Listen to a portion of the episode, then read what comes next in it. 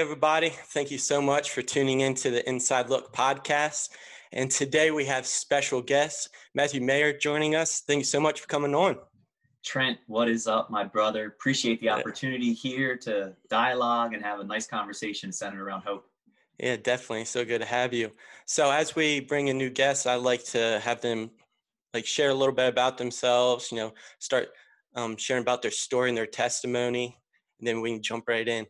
Yeah, I'll try to be precise. That's a yeah. weighted question. Anytime somebody asks me about my testimony, my story, yeah. um, Trent, you're familiar with it because I had the honor to speak at a leadership camp in Maryland in 2017, as you reminded me. So, very briefly, I am a former professional soccer player, was raised in a strong Christian household, went to Temple University on a full scholarship. I would summarize that period of my life as having one foot in the Word of God, mm-hmm. knowing better, but not doing better because I had the other foot in the world. And that is a divided stance. Mm-hmm. I straddled the proverbial fence, eventually made a very bad, reckless decision on March 7th, 2009, six days after I had torn my ACL and my meniscus in my right knee the last professional soccer game I would ever participate in. Mm-hmm. That particular week, kind of feeling discouraged, not sure where my future was going to land in light of this career ending injury. Made a bad decision to have some alcoholic beverages on a Friday night, got into my vehicle late into that night, ended up crashing, rear ending another vehicle, which resulted in the at fault drunk driving fatality of a man named Hong Cao, 55 year old man. Of course, my entire world explodes, but not to mention, and even the, the worst part was somebody else's world imploded. Mm-hmm. A family that had to deal with tragedy and all at my hands, the expense of my hands. So, Trent, I had to navigate legal consequences. I was looking at up to mm-hmm. 10 to 30 years in state prison. Now, mind you, I'm from like the all American family. You know, this was completely unexpected. My father's a law enforcement official, retired chief of police. My mother's a stay at home mom. So this shocked everybody's world.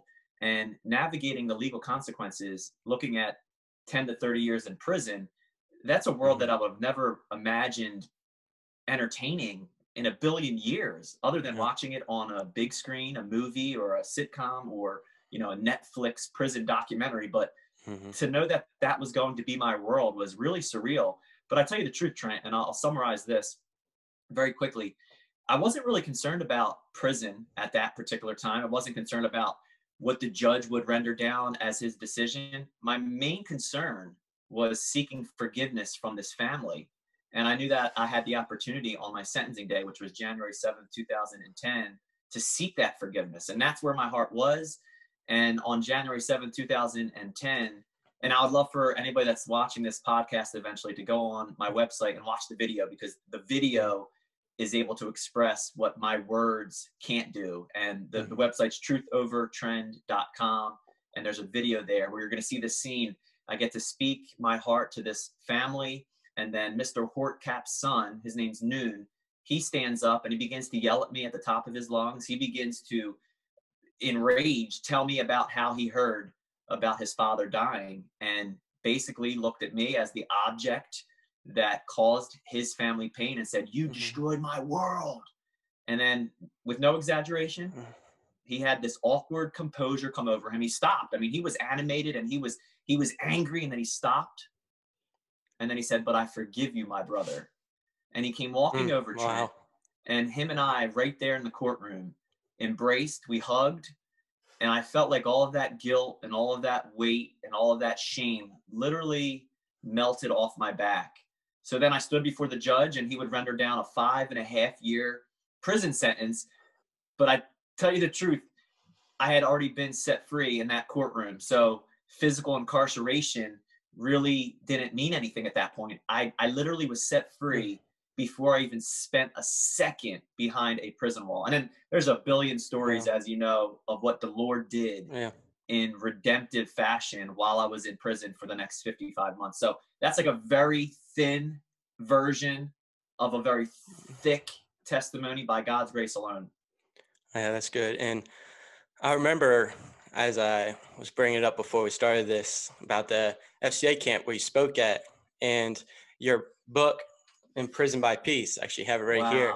That and I got the book and I was reading through it, and it it really like spoke a lot to me. How you're talking about how you were in prison and going through that and your story through that, and the story where you were just saying, but also a guy that is kind of imprisoned like emotionally and kind of like inner battles like going through like spiritually as well so sure. that that's what really hit me hard was kind of applying that like in my spiritual life in my emotional life so that like really um got a lot you know that book in essence is a diary from my time in prison each of the chapters kind of deals with what I called a view apart, right? While most mm-hmm. people would have saw yeah. that environment one way, we're all locked up physically, yeah. many of which locked up emotionally, yeah. also spiritually. And I'm sitting at this table every single day, and I knew that I couldn't get out, right? So mm-hmm. fighting to get out really was counterproductive. I would mm-hmm. eventually have my day of liberty. So in the meantime, why not take advantage of the time? So I began to write about what I saw, so while people were fighting the gate, which would slam shut and they wanted to get out, I was content with mm-hmm. where I was. So I said, wow, here I am, good with where I'm at. Yeah. I'm technically free. And then I knew the Bible, right? So the Bible says there's this peace that God gives us in exchange for our anxiety. Be anxious for nothing, but in everything by prayer and supplication with thanksgiving. Yeah. Let your requests be made known to God, and the peace of God, which transcends all understanding, will guard that word is a soldier being deployed to guard something. So God's like, my, my peace will guard your heart and your mind. And that is the premise of that book that you just held up. Pretty cool that you got it. Um, and that is the intention behind the title to be imprisoned by peace in the midst of perhaps circumstances that don't look so good. So, um, pretty honored really to have the opportunity to talk about hope and, and joy and peace considering the world that we live in today, Trent, I mean, we both would agree what's happening in our culture. I don't think there's been a time where we've been so divided. And technology, as you're redeeming it, I believe is responsible for the division, right? Because you can scroll through mm-hmm. social media and you can find such polar, opposite perspectives.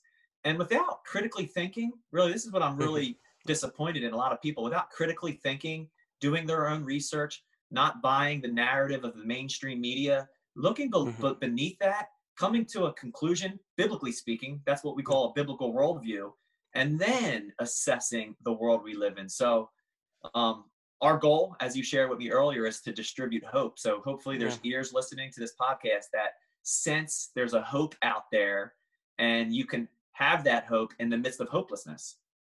Yeah, that's good. And as I was reading it, as like between like the um, sentencing and when you were going to prison, like that gap, like um, how do how do I put this into words? Um, you were kind of going through like your strengthened you got your life back together strong relationship with god and so right. you were being changed in your faith you were on fire for god like it's saying in the book. So what was it like being like changing your relationship with Jesus and then also still having to pay the consequences? So what, what was that feel, what was that feeling like still having to go do that? Great question. You know, I always look at my life in snapshots or even seasons. And one of the seasons that was really awkward to navigate was what I call no man's land in between the tragedy, March 7th, 2009, which we're coming up on, and January 7th, 2010, which was my sentencing day. 10 months to the day existed where those consequences were over my head. And like I said earlier, and I really summarized it as quickly as I could, it was a roller coaster. Knowing that my fate was sealed, not knowing how this family was going to respond to me, knowing that I had to do the next right thing according to my faith. Now, up to that point, everything else was my identity, Trent. my success. I was a pro soccer player. I was a bachelor. I was apparently, um, you know, successful in that particular right. So I was really feeling my own hype. My possessions were my identity, my resume. And in a moment, all of that could be stripped away. But by God's grace alone, I'm thankful that I had a family, my parents specifically, who trained up their children in the way they should go. The Bible says when they get older, they will not depart from it. So all of these false identities were stripped of me.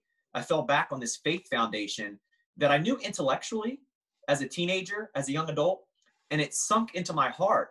But knowing that doesn't make all the consequences erase, right? People think because you give your life to the Lord that you're going to have an easy path. And it's like, no, that's not how that works. Yeah. You'll have peace as you go through the hard path.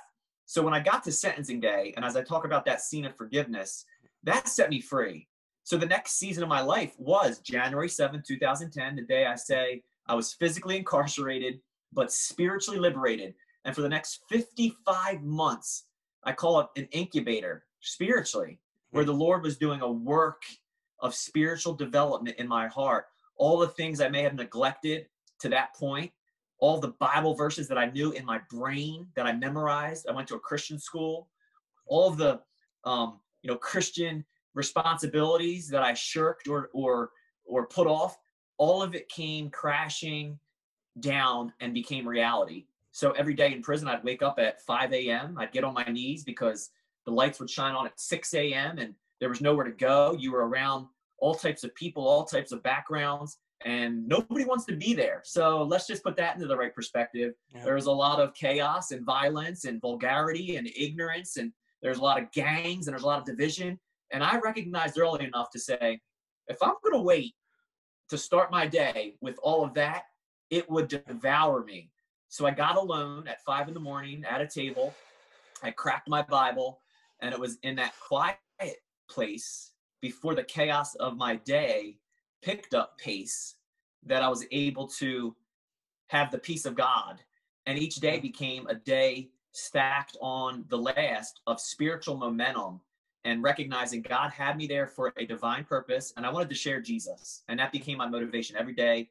Share Jesus and the gospel with people who were lost. I mean, mm-hmm. in a word, completely and utterly lost. And I have testimony after testimony um, similar to like the Apostle Paul, who was locked up for righteous sake. I wasn't locked up for righteousness sake, but in there, I became um, an ambassador for righteousness sake. So, same exact mission and trying to minister to as many people as possible, whether it was corrections officers or my fellow inmates. So, um, interesting season to be in, knowing that I was locked up consequentially because of a decision I made, while at the same time knowing the Bible says that when you confess your sins, God is faithful and just to forgive us from our sins and cleanse us from all unrighteousness. So, what I did spiritually, God has separated from me. That's what the cross is all about. The consequences of what I did, Jesus Christ paid for. But the physical consequences or the legal consequences of what I did, they still echo in my today, Trent. Like mm-hmm. just recently, yeah. because I publicly preach on some hard stuff, I put myself out there. You better believe people are so quick to remind me what I did in 2009. I'm a murderer. I don't deserve a voice. And I got to read all that. So those are consequences that are still echoing in my today all this time later. But I have to remind myself, like, like Jesus did on that cross when he said, It is finished, that what I did was dealt with. So I can't let it have too much space in my mind, if that makes sense. Yeah. And also, that's so good. I love that. And how what's pretty cool is how when you're in prison, like you could have just kept growing in your faith just to yourself, just read your Bible and just like grew like just you and God. That's it. But what you did was, yes, you did that, but also you went and started ministering to other like inmates. Right. Like like you were saying, how you just started doing like the Bible studies with them, and basically you grew a ministry right in prison, and that, that's just like amazing. But also, I wondered how, in an atmosphere like that, especially as a Christian, was your faith ever like challenged or tested at all? No doubt, man. You can imagine in that type of what I'll call a spiritual melting pot. So you have hmm. all types of backgrounds, all types of faith mixtures. You have people that don't believe in God, atheists. You have people that worship the devil, satanists. You have Muslims, Jews. You have nominal Christians, people that might hold the book but don't let the book hold them. You have devout Catholics. And I, I learned early on all right, what is the one common denominator that Jesus says will draw all people to himself? So, all peoples, plural. The word is ethnos, all types of ethnicities, all type of colors, black, white, brown. It was him. He said, if I'm lifted up. So I wanted to start a Bible study and just lift up the name of Jesus. Now, you can imagine there's a lot of pushback, a lot of criticism. People would sit in the Bible study and, you know, raise their hand and challenge what was taught in a very combative way. So here you are trying to teach the word of God and you got people who are criticizing it and then actually disputing it and it became a lesson of what you said earlier to me before we started the podcast um, apologetics right? This is yeah. a biblical word that means to defend the faith. So if i didn't have an answer i would get on the payphone call my family and be like you got to send me literature. They were sending me all types of books and bibles and commentaries. Hey hey trent that place became a seminary to me. So i'm like devouring books and i'm reading. And i didn't want to argue with anybody and here's why. Early on in the bible study an argument could happen over something, and I would win the argument because I was a little bit more intellectually astute than the person that was trying to argue. So I'd win the argument, but I lost the soul because mm, usually you'd win the argument with some type of um, you know velocity. So I wanted to be the type of Bible teacher in that place that was able to explain my point by not offending them. Mm-hmm. So it became pretty interesting to see the differences in responses, what took time to build on. But also, I think here's the point. Let me digress. The fact that I was living it out outside of that Bible study validated and confirmed that when I was sitting in the Bible study seat, these guys, they were often turned off by people who would say one thing and do a different thing.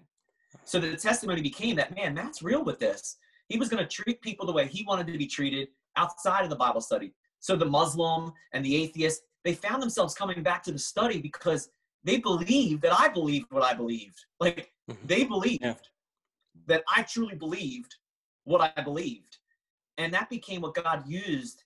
Obviously, you can see my passion. I talk with my hands. Um, that became what God used um, as far as me being a billboard for his glory. People would look at me and see him, and he was able to draw such hard men to himself. I know you heard me talk about Little John. Remember Little John? Yeah. He was a 330 pound mob enforcer. Literally. He worked for a crime family in the mob and he was locked up with me.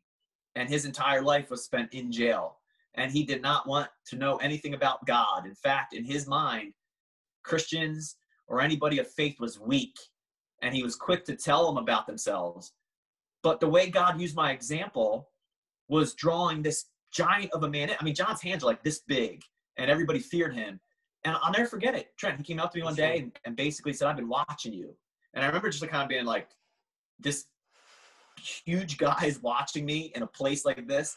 But then he continued to tell me as he was watching me, he was hoping, he used the word hope. He was hoping I would curse, hoping that I would fight, hoping that I would argue, hoping that I would do something to contradict that book that I read every morning so mm-hmm. that he can point yeah. at it and say, You're just like everybody else, you're a hypocrite. And then he looked at me and said, But you never gave me that opportunity. I was stunned. I was humbled. And then the Lord used that to get John to come to the Bible study. And eventually, God's word will not return void. You preach God's word, you teach God's word, you live God's word, and people see it. It's hook, line, and sinker. And God got a hold of this hard man's heart. And John is now a blood bought believer and a Christian living in North Jersey turned his entire life around. So you got like success That's stories amazing. like that in that place, and not so much successful stories. I could talk about you know physical threats against my life. Um, you know, found out one day that a guy was going to shank me, literally stab me because of a verbal argument that we had. That, in my opinion, I didn't think it was a big deal, but in his mind, he was going to teach me a lesson. And it was that day apparently that he was going to do that, and I had no clue, that I got moved off that housing unit to an upstairs unit because of some other incident that happened. And it was like God was saying, I am going to make some moves. You're not going to understand. So I got moved upstairs unjustly. And I remember kind of fighting with God. And then a guard came up about three days later and go, Hey, you know that guy that you got an argument with downstairs? We found a knife in his locker and he told us he was going to stick it in you. And I remember just being like in total wow. shock. But only God can make a move like that. That's why I would say to anybody, you might feel like you got moved backwards. You might feel like there's a door shut on you, and you might be wondering, how's this going to work out? You have no idea that God is always working behind the scenes. Some of these incidences you will never even know about. But that particular testimony that I'm sharing with you, God will give you these these you know glimpses of how he had your back. So God is good, Trent. I can go on all day about some of these testimonies. I don't want to take. I want. I want to make sure me and you are having a conversation. I can go yeah. on all day. No, I love it. Love it. And also, how I was reading that was really good was how you thought your calling was soccer, like playing pro soccer. That's what you thought your calling was. But as you're in prison, you recognize that really your calling started to become ministry, end up That's becoming right. like a pastor. Did you ever think that you would come out of there recognizing that you'll be going into ministry?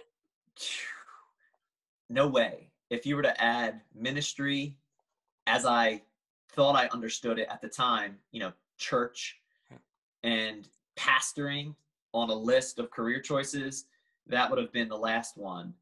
And interestingly, just being on fire for the Lord, loving Him because He loves us. I mean, yeah. and that's the only way we can love Him is because He loves us.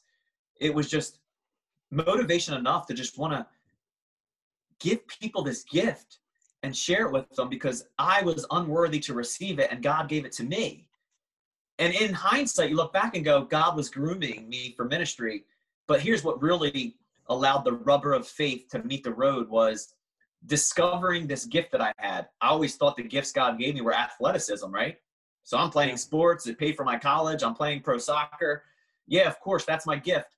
But I discovered I had a gift to communicate, to put words together, to preach and teach, to expound upon the scriptures. When I discovered that gift, God gave me the time to develop that gift. Like you said earlier, that Bible study became training ground. I did a. Bible study every day with a group of guys that began with three that eventually grew to about 30 on a housing unit where there's 38 guys. So picture the majority of the housing unit, which is hell on earth, is now gathering around the word of God to get in touch with heaven.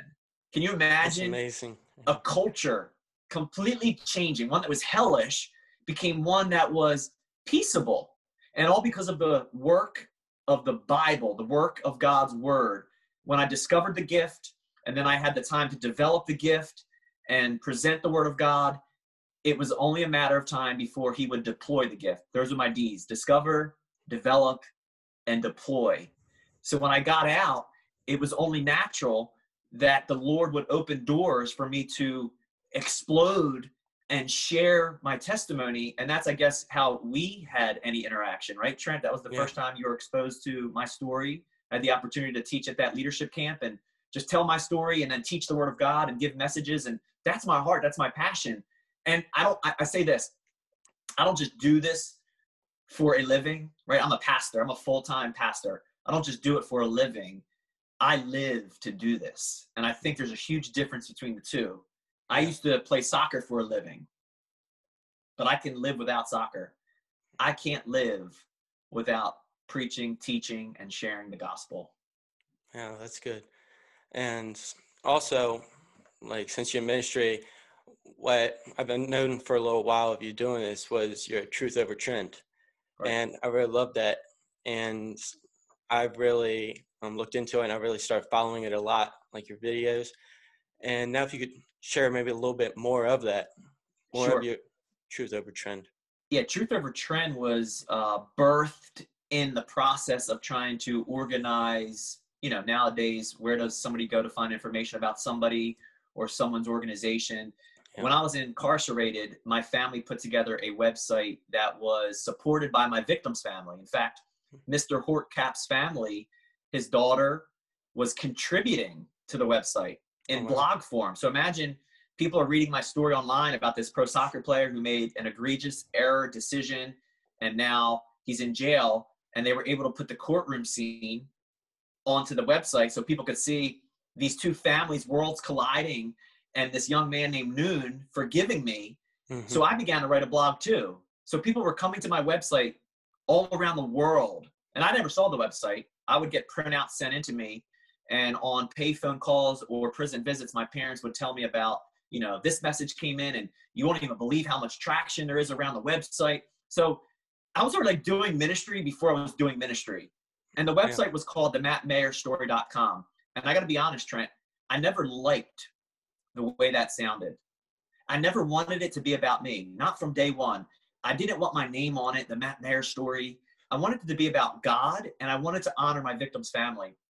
So when i got out and i got to see the website for the first time on a computer we obviously we revamped it. And i wanted to change the name.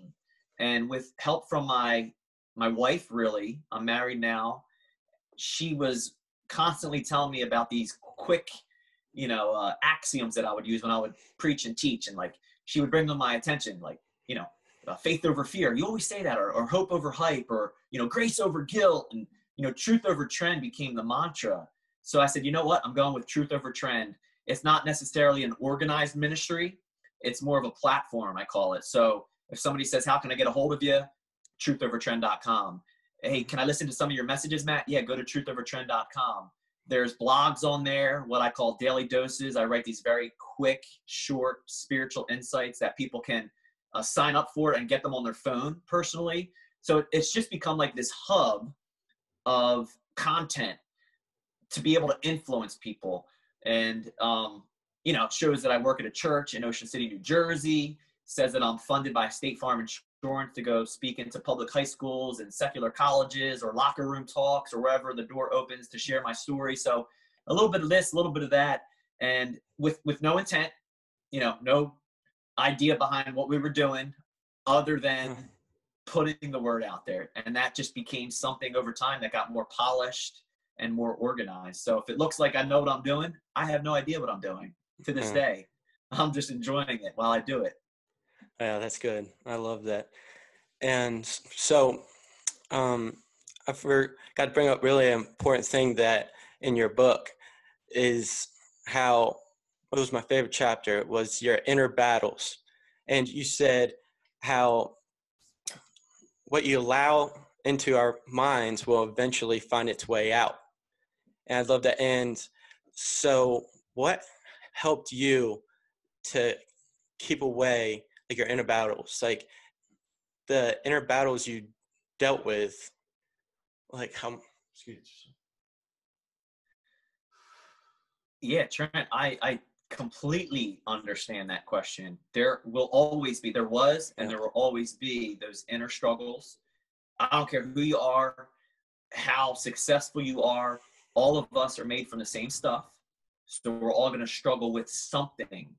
Everybody's something looks a little different, but there's always going to be an internal pull. I mean, God left it that way because the hole in the soul is supposed to be infused and filled by Him. We were all created for the Creator. Yeah. In my past life, I tried to fill that hole in my soul with the things of the world and I always came up short, came up empty, came up dissatisfied. So, yes, even though I gave my life to the Lord and He began to fill me up with His presence, there was still the flesh of me, yeah. the sinful man that I am, that would rise back up, the guilt from my past, perhaps struggles in my present, fears. I mean, let's talk about fear for a moment. How many people are paralyzed by fear right now in our world? The only way to deal with all of that, you fill in the blank, is the Word of God. Yeah. And I don't say that lightly. I'm not saying that pick up the book and start reading and everything will be good. No, no. Yeah. But think about if you're filling up with the Word of God, the substance or the water of God's Word, it eventually begins to flush out all this other stuff. Mm. And it's a process. Isaiah 26 3 says, God, you will keep him, the man or woman, in perfect peace, right? Double peace. It's shalom, shalom. You'll keep them in perfect peace when their mind, ready? Yeah. Stays on you. So we know this. If I'm constantly scrolling through social media and I'm constantly, you know, feeding on my news feed, mm-hmm. that is what's going to be inside of me. No doubt. The last thing I looked at last night was a, you know, uh, a TikTok video. Am I surprised when I wake up in the morning I'm depressed and discouraged and defeated? I am a huge advocate that whatever you put in is eventually going to come out. We know that physically. Yeah. So we say true. you are what you eat. An athlete puts healthy products in his body and it helps enhance performance. Spiritually speaking, emotionally speaking, goodness, that truth holds true. So, man, I could talk all day about the importance of filling up your heart and mind with the word of God. But but not just the word of God. You know, there's a Bible verse in Philippians chapter 4 verse 8 that says, "Whatever things are true, just, good, pure, lovely, of good report, anything virtuous, it says meditate on those things." And here's the interesting thing about the word meditation. The Greek and the Hebrew languages always come with imagery. The word meditation shows up in the Old Testament and the New Testament. It means to to ruminate. It means to, and here's the term, chew the cud. And cows or stock animal that would graze and eat grass, they would chew the cud. And they have jaws that work sideways. So our mm-hmm. jaws work this way. They would chew the cud, but then they would swallow it and they have multiple stomachs. And eventually, as the day would progress, you know what they would do? Regurgitate what they swallowed back into their mouth and chew it more and mm. extract every nutrient. That's the word meditation. So if I swallow the word of God and it's in me, I don't know what my day holds. Later on this afternoon, I could get into an argument with my wife and I could very easily respond in the flesh and anger. But if I regurgitate the word of God that I meditate on this morning, yeah. and I start chewing on it, it helps me in the way I respond to the world around me. Yeah, that's good. And also, so I don't want to hold up time too much, but just to finish up to wrap this up is um, I remember how you brought this up when you came to the FCA camp and I was hearing you speak is so how can you help or these people that are watching or listening, what could you tell them if they're dealing with inner battles or if they're feeling like really in prison mentally or spiritually? What could you tell them to encourage them and help them? Yeah, I would say um, first and foremost, there is a God, a very real God in heaven who loves you, who sees you, who can empathize, is the word, with you. He feels our pain he can relate to where we're at. I mean, he doesn't sit over us in judgment and and like you know laugh at us when we're struggling. No, it, it, the Bible says he he enters in to our mess. And the first thought that I would want to drop on people is to know that you are seen, you are heard. You might feel like nobody sees you, nobody hears you, you're neglected, you're forgotten, you're depressed, you're isolated. And I want to say there's a God that sees you, and there's a God that loves you and he loved you so much that we say he divinely condescended. He came down in human form, and his name is Jesus Christ. And when he went to that cross, it was an expression that he was saying, I love you to death, right? We said, I love them to death. Jesus was like, No, no, no, I love you to death. And he was willing to die to prove that love. I mean, mm-hmm. the most famous Bible verse, Trent, John 3 16. For God so loved the world that he gave his only begotten Son, that whoever believes in him shall not perish, but have everlasting life. I would drop the second thought on you and let you know that there's a Savior whose hand is reaching out to you. And all you got to do, you don't got to clean up your act. You don't got to fix your broken thoughts. You can't do it on your own. All you got to do is reciprocate and reach out and grab his hand and let him pull you out of the miry clay, we call it, or the mud, or the doubt, or the discouragement, or the depression, and let his love just rapture you, wrap around you, And when you recognize you're loved, right? The Bible says, now this is love. Like here's God saying, hey, I want you to know what love is. This is love. Not that you love me, but that I love you. You know what type of pressure and stress and, you know, the the stress to perform and do good and be good, all of that is completely removed when I recognize God loves me in spite of me. God, God loves me for who I am, and then His love begins to change me from the inside out. So instead of that person struggling, and whatever that struggle may be, there's a God in heaven who sees you, who loves you, and He didn't stay in heaven. He came into human form on earth. His name's Jesus, and He didn't just stay in that particular position. He went to the cross and gave us His love, and then to top it off, Anybody who calls on that name and says, I want that love, I believe that love, I'm a sinner, he deposits his Holy Spirit within us. And then his very presence begins to indwell us, which means it fills us up. And that's, you know, not trying to get all spiritual weird on people, but the Spirit of God lives within us, and the Spirit of God begins to shape in and fashion us. And at the end of the day, the Spirit of God holds me yeah. and reminds me in the shaky world, in this unstable world, it is the Spirit of God that stabilizes me. And I know it's true because Trent, I wouldn't have been able to go through 55 months in hell on earth, state prison, and testify to the fact that 55 months felt like 55 days. No exaggeration. There are enough people that I did time with that would say, He's telling the truth. And I'll be able to say, Yet not I, but the grace of God that was with me. It's real. I want your listeners to know it's real. And I would hope if they have questions, they can reach out to you or myself. I'd love to be available for anybody that happens upon this podcast to be a resource, a soundboard, or just, hey, a friend. Yeah, that's good. I love that. Yeah, so that's a great finisher. I love that. And just want to say thank you so much for coming on. Really enjoy it. It's really inspiring what you do. You really represent what Jesus has called us to do, to go out and preach the gospel everywhere we go. Right. Not just like one place, not just here when you go there, but everywhere. I That's love right. that. And you really represented that and did it. I really look up to that and really inspired. So I just want to say thank you so much for coming on. Really enjoyed it.